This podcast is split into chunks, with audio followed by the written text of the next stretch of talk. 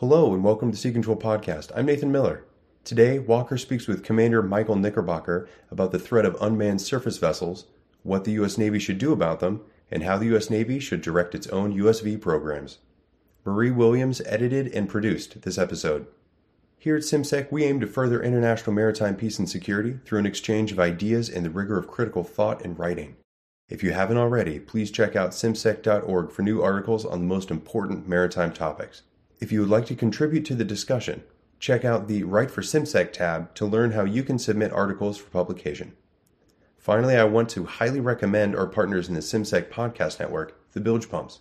You can find Alex, Jamie Drach, and a pile of Irn-Bru bottles wherever you download your podcasts. And on that note, Kimber's Men. You're listening to Sea Control, hosted by the Center for International Maritime Security.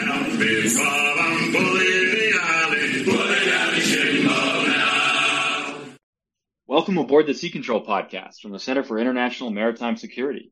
I'm your host, Walker Mills, and my guest today is Commander Michael Knickerbocker, a surface warfare officer in the U.S. Navy. We're going to discuss the essay he recently wrote for War on the Rocks, written in black and red, asymmetric threats and affordable unmanned vessels. Michael, welcome aboard. Can you start by telling the listeners a bit more about your background? Glad to be here, Walker. Uh, so I am a surface warfare officer. Previously spent time in Fifth, Sixth, Seventh Fleet, various arrayment of mostly destroyers, and then was on the uh, aircraft carrier Gerald R. Ford.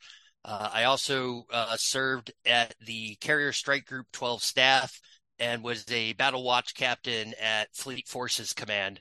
So a lot of time as a operational planner uh, and tactical trainer, and had experience, you know, dealing with high speed maneuvering surface targets uh, and training cruiser weapons operators and remote optical sight weapon operators on how to engage those targets. So it's kind of always fed into me, you know, of what the smaller, quicker threats are and how they're they're much harder to get after than some of the bigger stuff that uh, flies up in the air. It's a little easier to engage those targets. So that got me always gave me reason for pause and so it was what kind of came to mind as i decided to start writing more we're excited to have you on board and as a reminder to the listeners all the opinions here are solely our own and not reflective of any of the institutions uh, with which we might otherwise be associated with getting started i was really excited to see your uh, your essay in war on the rocks on on usvs uh, unmanned surface vessels because um, i think you know we're, we're seeing them all over the news and maybe you could start us off and just kind of talk a little bit about what we've been seeing in uh, in Ukraine and the Black Sea and and now in in the Red Sea as well, and and and perhaps that's what kind of inspired your your writing. So, like many in the American Armed Forces, I paid special attention to the Ukraine conflict because of the fact that they're fighting a near peer competitor in Russia.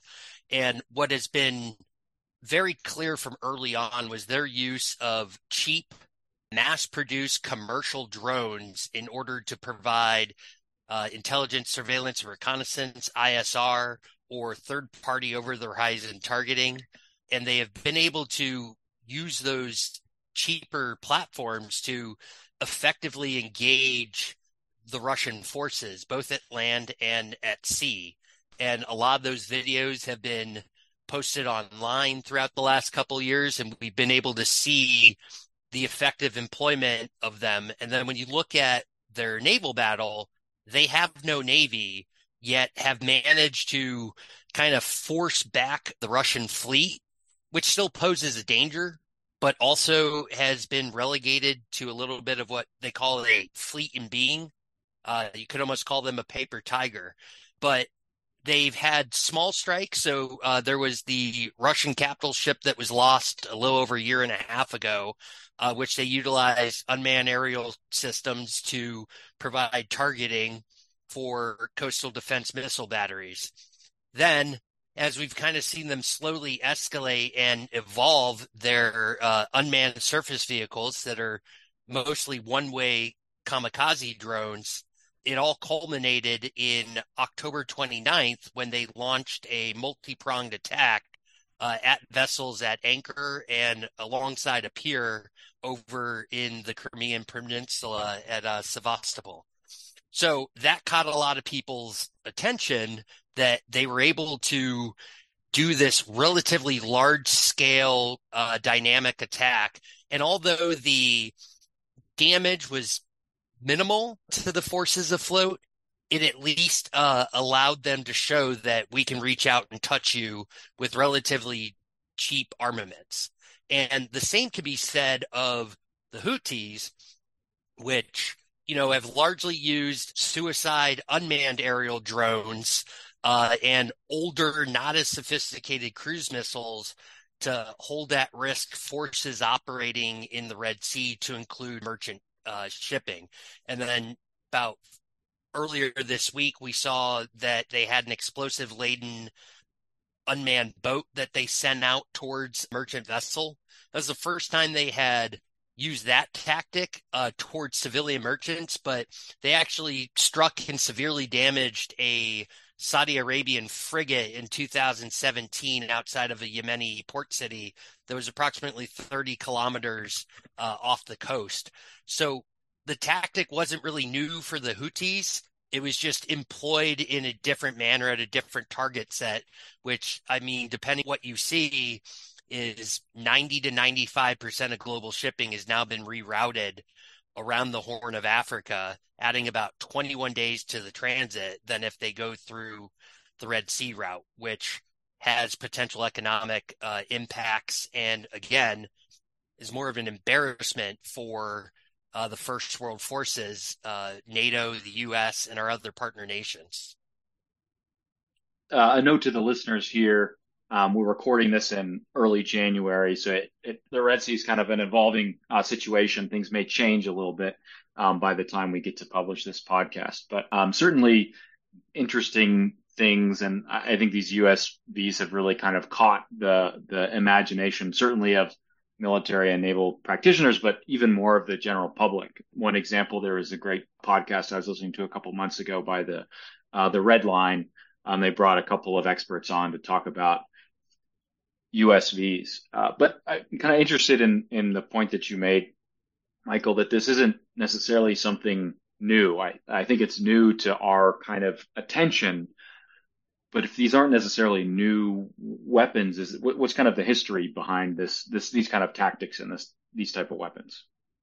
So uh, in the article, I actually pointed out the fact that we used unmanned boats laden with explosives with a long stick that connected to a detonator back in the American Civil War, which was where I kind of stopped for the article. But as I had done my research, the reality is you know, I think we've all heard of the Greek fire ship. And in 415 and 450 BC, there's actual documentation of these empty wooden boats that were loaded with uh, flammable materials and just set ablaze and then pushed out of a harbor, across a river, or onto the open sea, trying to strike at Greek navies uh, and even uh, at the Byzantine navy uh, back 415 to 450 BC. So none of this is that new. The concept of a cheap asset that can inflict damage to a more expensive asset of a superior enemy goes almost 2,500 years uh, into the past. And like I said, with the Houthis, they've actually used the suicide unmanned surface vessel with great effect late as 2017 but after not using it again for a while now it comes again and it recaptures our attention they seem both high tech and low tech but i would imagine that uh, unlike the uh, the small uh, UAS and first FPV first person view um, drones that we're seeing in, in Ukraine and other places that are often start as, as commercial products and then they're kind of weaponized that a lot of these USVs would have to be scratch built because there's not a huge, you know, you can't go to Walmart and buy a, a remote control Zodiac or something like that. Is that the case? And maybe that's kind of slowed some of the, uh, uh, the development or, or that's why that they're a little, seem like they're a little bit later to the scene than some of these small, um, airborne, UAS uh, that we see. I mean, you're you're exactly right because, like you said, you can't go out and buy a Zodiac size remote control boat, and you know you're not going to have anything with the sort of range. We've definitely seen the commercial sector take more to the unmanned aerial systems than surface vessels, but the ability to remotely steer or uh, you know drive a boat just loaded with explosives isn't a new concept. I mean, that's one of the the threats that the Iranians have uh, posed uh, in the Gulf uh, for many many years, um, and it's something that that was how the Cole was struck in uh, 2000. So we've personally seen this be able to be employed. The ability to take a commercial boat now with a UAS, you can get something for probably around $250 or more, just ballparking, put a small amount of explosives on it and fly it out at something. Now, when you're trying to do this from a from a standpoint of taking a commercial boat, obviously it's a lot more expensive. You're probably talking, you know, anywhere in the tens of thousands, the hundreds of thousands for the base platform, and then equipping it to be able to uh, be remotely piloted or just setting it adrift. And I think that's what we've seen in Ukraine was some of the early start stuff was modifying commercially available equipment, but then very quickly it turned to building purpose built, albeit quickly, uh, systems uh, that I think the one fact uh, number I saw was that's costing them roughly uh, two hundred thousand dollars to build. Which, when you consider the cost of a capital warship, you know, an Aegis destroyer is over two billion. Uh, it's a great ROI for them, even if they're spending in the hundreds of thousands of dollars per platform.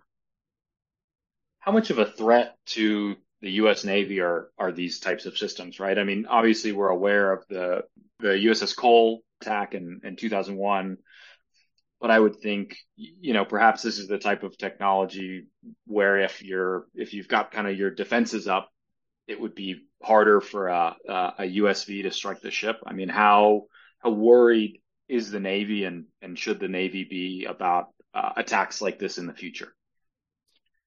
I can't speak for Big Navy, but the warning I would give is can we easily engage these with five inch guns, uh, 25 millimeter, or even uh, 20 millimeter CIWS? Absolutely. And with remote optically sighted weapons, we can easily uh, defeat these. However, the problem is that I don't have to, from an adversarial standpoint, defeat uh, those remote operated uh, weapons. What I have to do is overwhelm them. So at the end of the day, I just have to send one more USV laden with explosives than a ship can engage in order to inflict damage at the waterline. Now, again, with the USVs, it's going to come down to the balance they have to figure out is the explosive payload, the range, and the accuracy uh, because of their available resources. But at the same time, from a naval ship standpoint, is figuring out what you're engaging it with and at what ranges. And I mean, we've seen in the Red Sea uh, shooting down unsophisticated adversarial weapons with uh, $2 million standard missiles, which we only have so many VLS cells. We only have so many cans of 25 millimeter and so many rounds of the appropriate fuse type for a five inch gun. So if they can keep sending these in waves or draw our attention in one side and then bring an attack from another side where we don't have the depth of fire, then it is possible for them to inflict one large hole, which is going to, you know, probably not sink the ship, but definitely take it out of the fight or give it something else to think about. And in our, our day of where we see the strains on the fleet with our ship count and with our ability to repair and maintenance, I mean, the damage taken to Fitzgerald and McCain uh, took more than two years for both of those ships to return to the fleet. That makes a lot of sense. And I would think, you know, not just you know, overwhelming the the defenses. But you know, a, a smart adversary could also look at for times when ships are particularly vulnerable during you know uh, narrow or, or, strait transits, or or like the USS Cole when they're in a harbor or they're in port. You know, and a clever adversary could get their uh, USVs close, you know, with within the engagement range of defensive weapons um, before the ship's able to use those, or or perhaps when they're in those types of environments, they don't kind of have all the same uh, access to all the same defensive measures. And certainly the point on the kind of uh, um, uh, cost uh, ratio of different uh, weapons has come up before. I think there was some commentary that I saw surrounding the um, the, the destroyers in the Red Sea that were, you know, knocking down all these uh, Houthi missiles and drones, and you know, without knowing exactly what, uh, how they were doing that, or uh, how or what type of weapons the Houthis were sending, one could imagine that they're, you know, shooting very expensive uh, standard missiles at at not particularly lethal threats. And so even though they're knocking them down, they're, you know, we're not necessarily coming out on the right side of that uh, cost benefit. And then the other thing you have to account for is where's the nearest facility to reload and what's the inventory in theater. And so, you know, when you look at going from, say, the Houthis and then a first line navy like the PRC or Russia, then employing these similar tactics, then it becomes well as they attrite our our munitions, then they're able to send in the higher tech missiles that then we'll have a harder time to defeat, or we may be uh, sitting on empty magazines at that point. And I think that's where the real thing comes into. And I know transitioning to more talking about the overall Navy USV. And I thought uh, Kyle Craig hit this on the head with talking about every ship a SAG and using unmanned surface vessels as an adjunct magazine.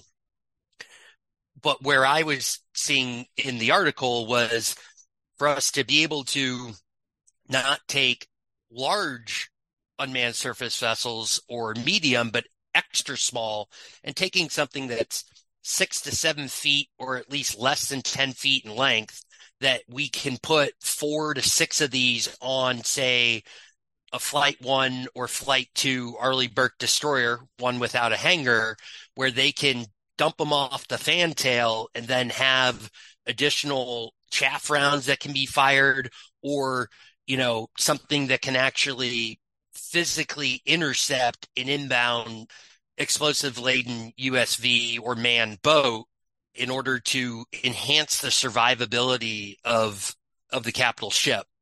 And I think that we are heading in a good direction with the overall unmanned surface vessel programs within the Navy.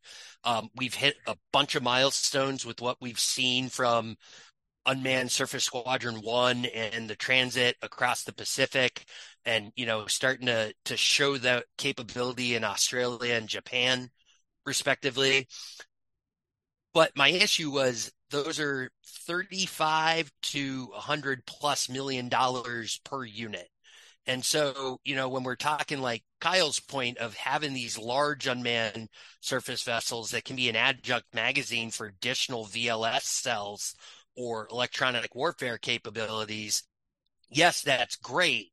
But at the same time, when are we actually going to get to maturity on that? Whereas using a, a simpler approach with a much smaller vessel and strapping something like a super RBOC launcher which is our chaff launcher, and putting chaff on these and and allowing them to operate in concert with ships as kind of a generation one, and then eventually getting it to have electronic warfare capabilities where it's integrated with the shipboard system and can act autonomously or as a remote operated soft kill magazine because uh, soft kill has still been proven as effective even against a lot of modern uh, missiles and it's significantly cheaper than the hard kill option. And with all the talk of flat or shrinking budgets, I just think that in the near term, we can probably get to scale on a simplified concept to employ cheaper but just as effective measures such as soft kill and then eventually build up from there as we come to maturity on the LUSVs and, and the MUSVs and other potential variants that will come from there. Couple of points there. Uh, yeah, so we're definitely aware of the uh, Kyle Kredge uh, article, and we'll make sure that we put that in the uh, in the notes below the show. We'll share the link for that, and that's actually one of the first things that I wrote about back as a lieutenant for CIMSEC was about using uh, unmanned ships as as pickets. But Kyle really kind of breaks it down uh, and does some of the math in, in in his article you beat me to it a little bit, but yeah, I wanted to kind of ask what you thought about the current efforts around uh, the U.S. Navy's USVs. I mean, we know uh, the listeners are probably familiar with with the kind of ghost ship that was the um, offshore patrol vessel that was doing some unmanned transits. There's the Orca extra large USV that that we've seen. The uh, Sea Hunter, kind of it was a, a trimaran, I think, and that all seem kind of to me as an outsider very expensive and have a as of yet unclear purpose. And and maybe there are folks that know exactly what they're going to do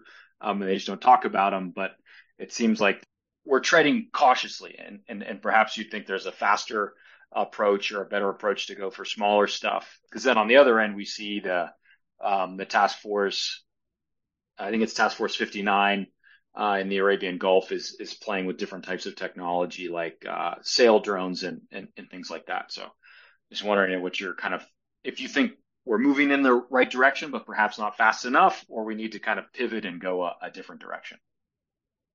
So, I do think that we're showing steady progress. My one personal quarrel with a lot of this is we're trying to build things at the size of the the sea hunter and and ranger that you know we haven't really proven our ability to do this at any size of vessel yet at the level we want.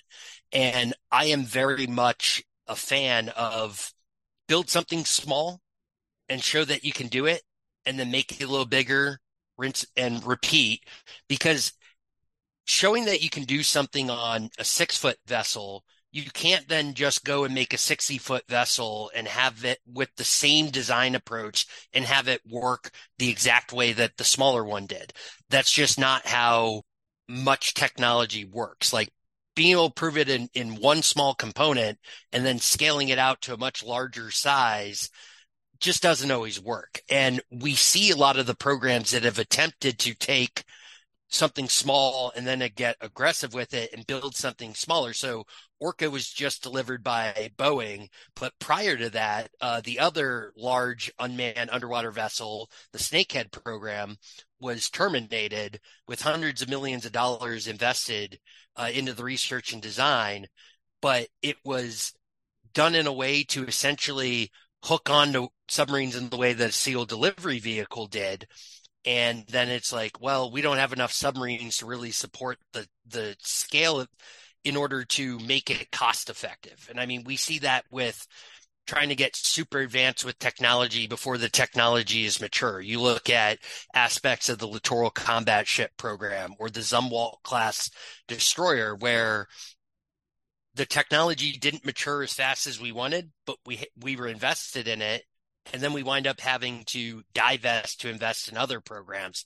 And so I feel that a better approach is to take something that is smaller, cheaper to build, and attritable, and then go through the testing with that and then take it up another level, ultimately getting to full size whatever that may be classified as, whether it's 30 meters, 50 meters, or even the size of a destroyer, because we showed we could put an autonomous uh, autopilot system on a EPF, uh, which is our high speed merchant marine expeditionary cargo ships. But again, we can do it, but how effective is that system? Is it going to be able to operate and fight the way we need a ship to? And I think that if we can prove that an autonomous vessel can employ chaff which is relatively easy to do, then we can get to the point of, okay, here's lessons learned from that. and then it be a quicker development cycle to then get it to the point of an autonomous vessel with a vertical launch cell being able to launch an SM6 or an SM2. And that's just kind of how I think we should approach it. But again, I'm not in charge of any of the programs and I'm not in charge of the purse strings. I think that makes a lot of sense. You know, this idea of kind of like go go for the lower hanging fruit. Some of this technology, you know, like you're saying, put a chaff launcher on a smaller USV should should really not be that difficult. Like let's do that, get it out to the fleet, and then kind of step up from there instead of trying to build the I don't know, underwater unmanned F 35 and get everything perfect and before we get it out there. So I, I think that's a, a, good point and a point well taken. And, and especially when you look at, you know, the USVs that we started with talking about and in the Black Sea and, and now in the Red Sea, and they're simple. I mean, I, you know, I'm kind of struck by the idea of, or these the videos coming out of Ukraine and these look, I mean, kind of like a, a jet ski with a, with a warhead on it, right? I mean, it, it should be, I would think, theoretically less complicated than the uh, aerial, the UAS stuff that we see at the same time, even if the, the, the size is different. Are there specific obstacles that you see to kind of greater integration of uh, USVs into the fleet besides, you know, the kind of uh, typical ones that we would expect, like, okay, not enough money for development or programs are just kind of slow to to mature and in the regular acquisition or bureaucratic hurdles in, in acquisition programs within the DoD.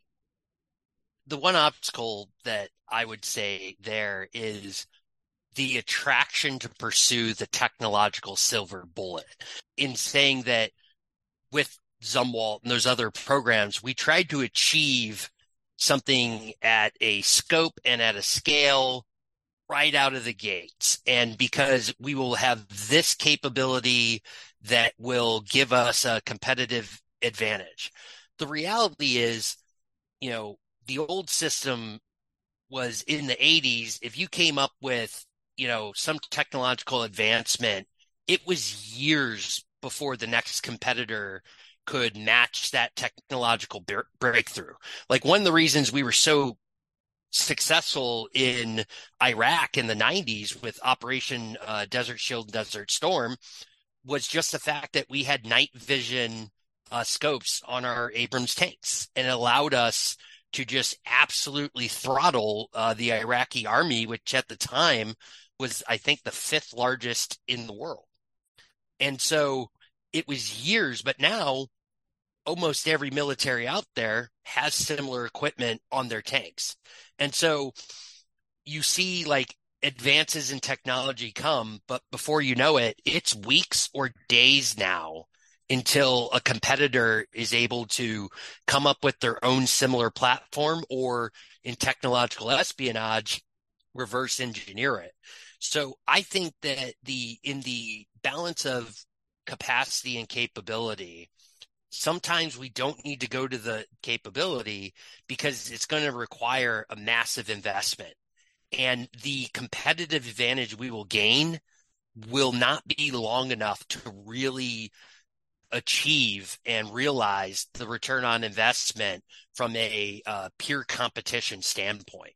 And that's just kind of how I look at it is the biggest obstacle to us developing and integrating is going to be wanting something that can do a lot right away and not finding a way to economically reduce risks that are posed to our force or economically hold at risk enemy forces.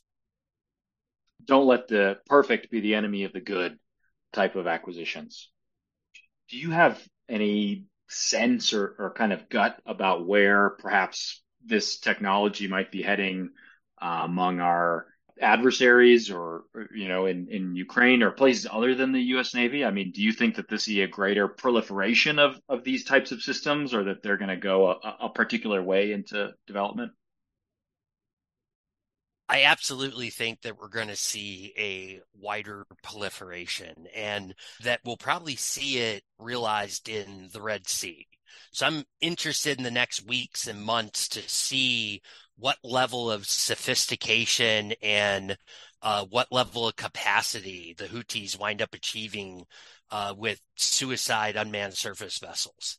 One, we know that they're being supported by nation states that have money, have R and D. Uh, but I'd be curious to see it there because that's also kind of a you know that's their task force 59 testing out these hypotheses and and getting real world action. And then you know how can iran how can russia how can china then build that into their own doctrine and capabilities in order to hold at risk? Because like we said we, we've seen a non-nation state actor with relatively simple technology force over 90% of the world's maritime commerce through that area of the world to go another route. And so think with the uh, capacity of manufacturing that, say, the People's Republic of China could do with this and their ability to rapidly produce uh, modern warships. Think of their ability to rapidly produce waves upon waves of unsophisticated, inexpensive lethal unmanned surface vessels. And again, you only have to have one more than I can shoot in order for it to be effective. That's kind of a sobering thought. But I think that's about all uh, that we're going to have time for today. So I'd like to thank my guest, Commander Michael Knickerbocker, for joining us today to talk about his uh, recent essay about USVs written in black and red, asymmetric threats in affordable unmanned vessels. Michael, where, if anywhere, can our listeners find you online, and what are you working on next? So, um, I am on X, the artist formerly known as Twitter, at the Salty Strategist. Uh, but I am easiest to find on LinkedIn. That's where I'm most active uh, from a professional standpoint. And I'm spending more time looking into uh, operational energy needs and sustainability. Uh, how do we be able to be self sustainable uh, to fight when logistical uh, chains are challenged by a peer competitor. So that's kind of where I'm heading my research in now to continue to write. Awesome. Thanks again for joining us. And to the listeners, thanks for tuning in. We'll see you next time.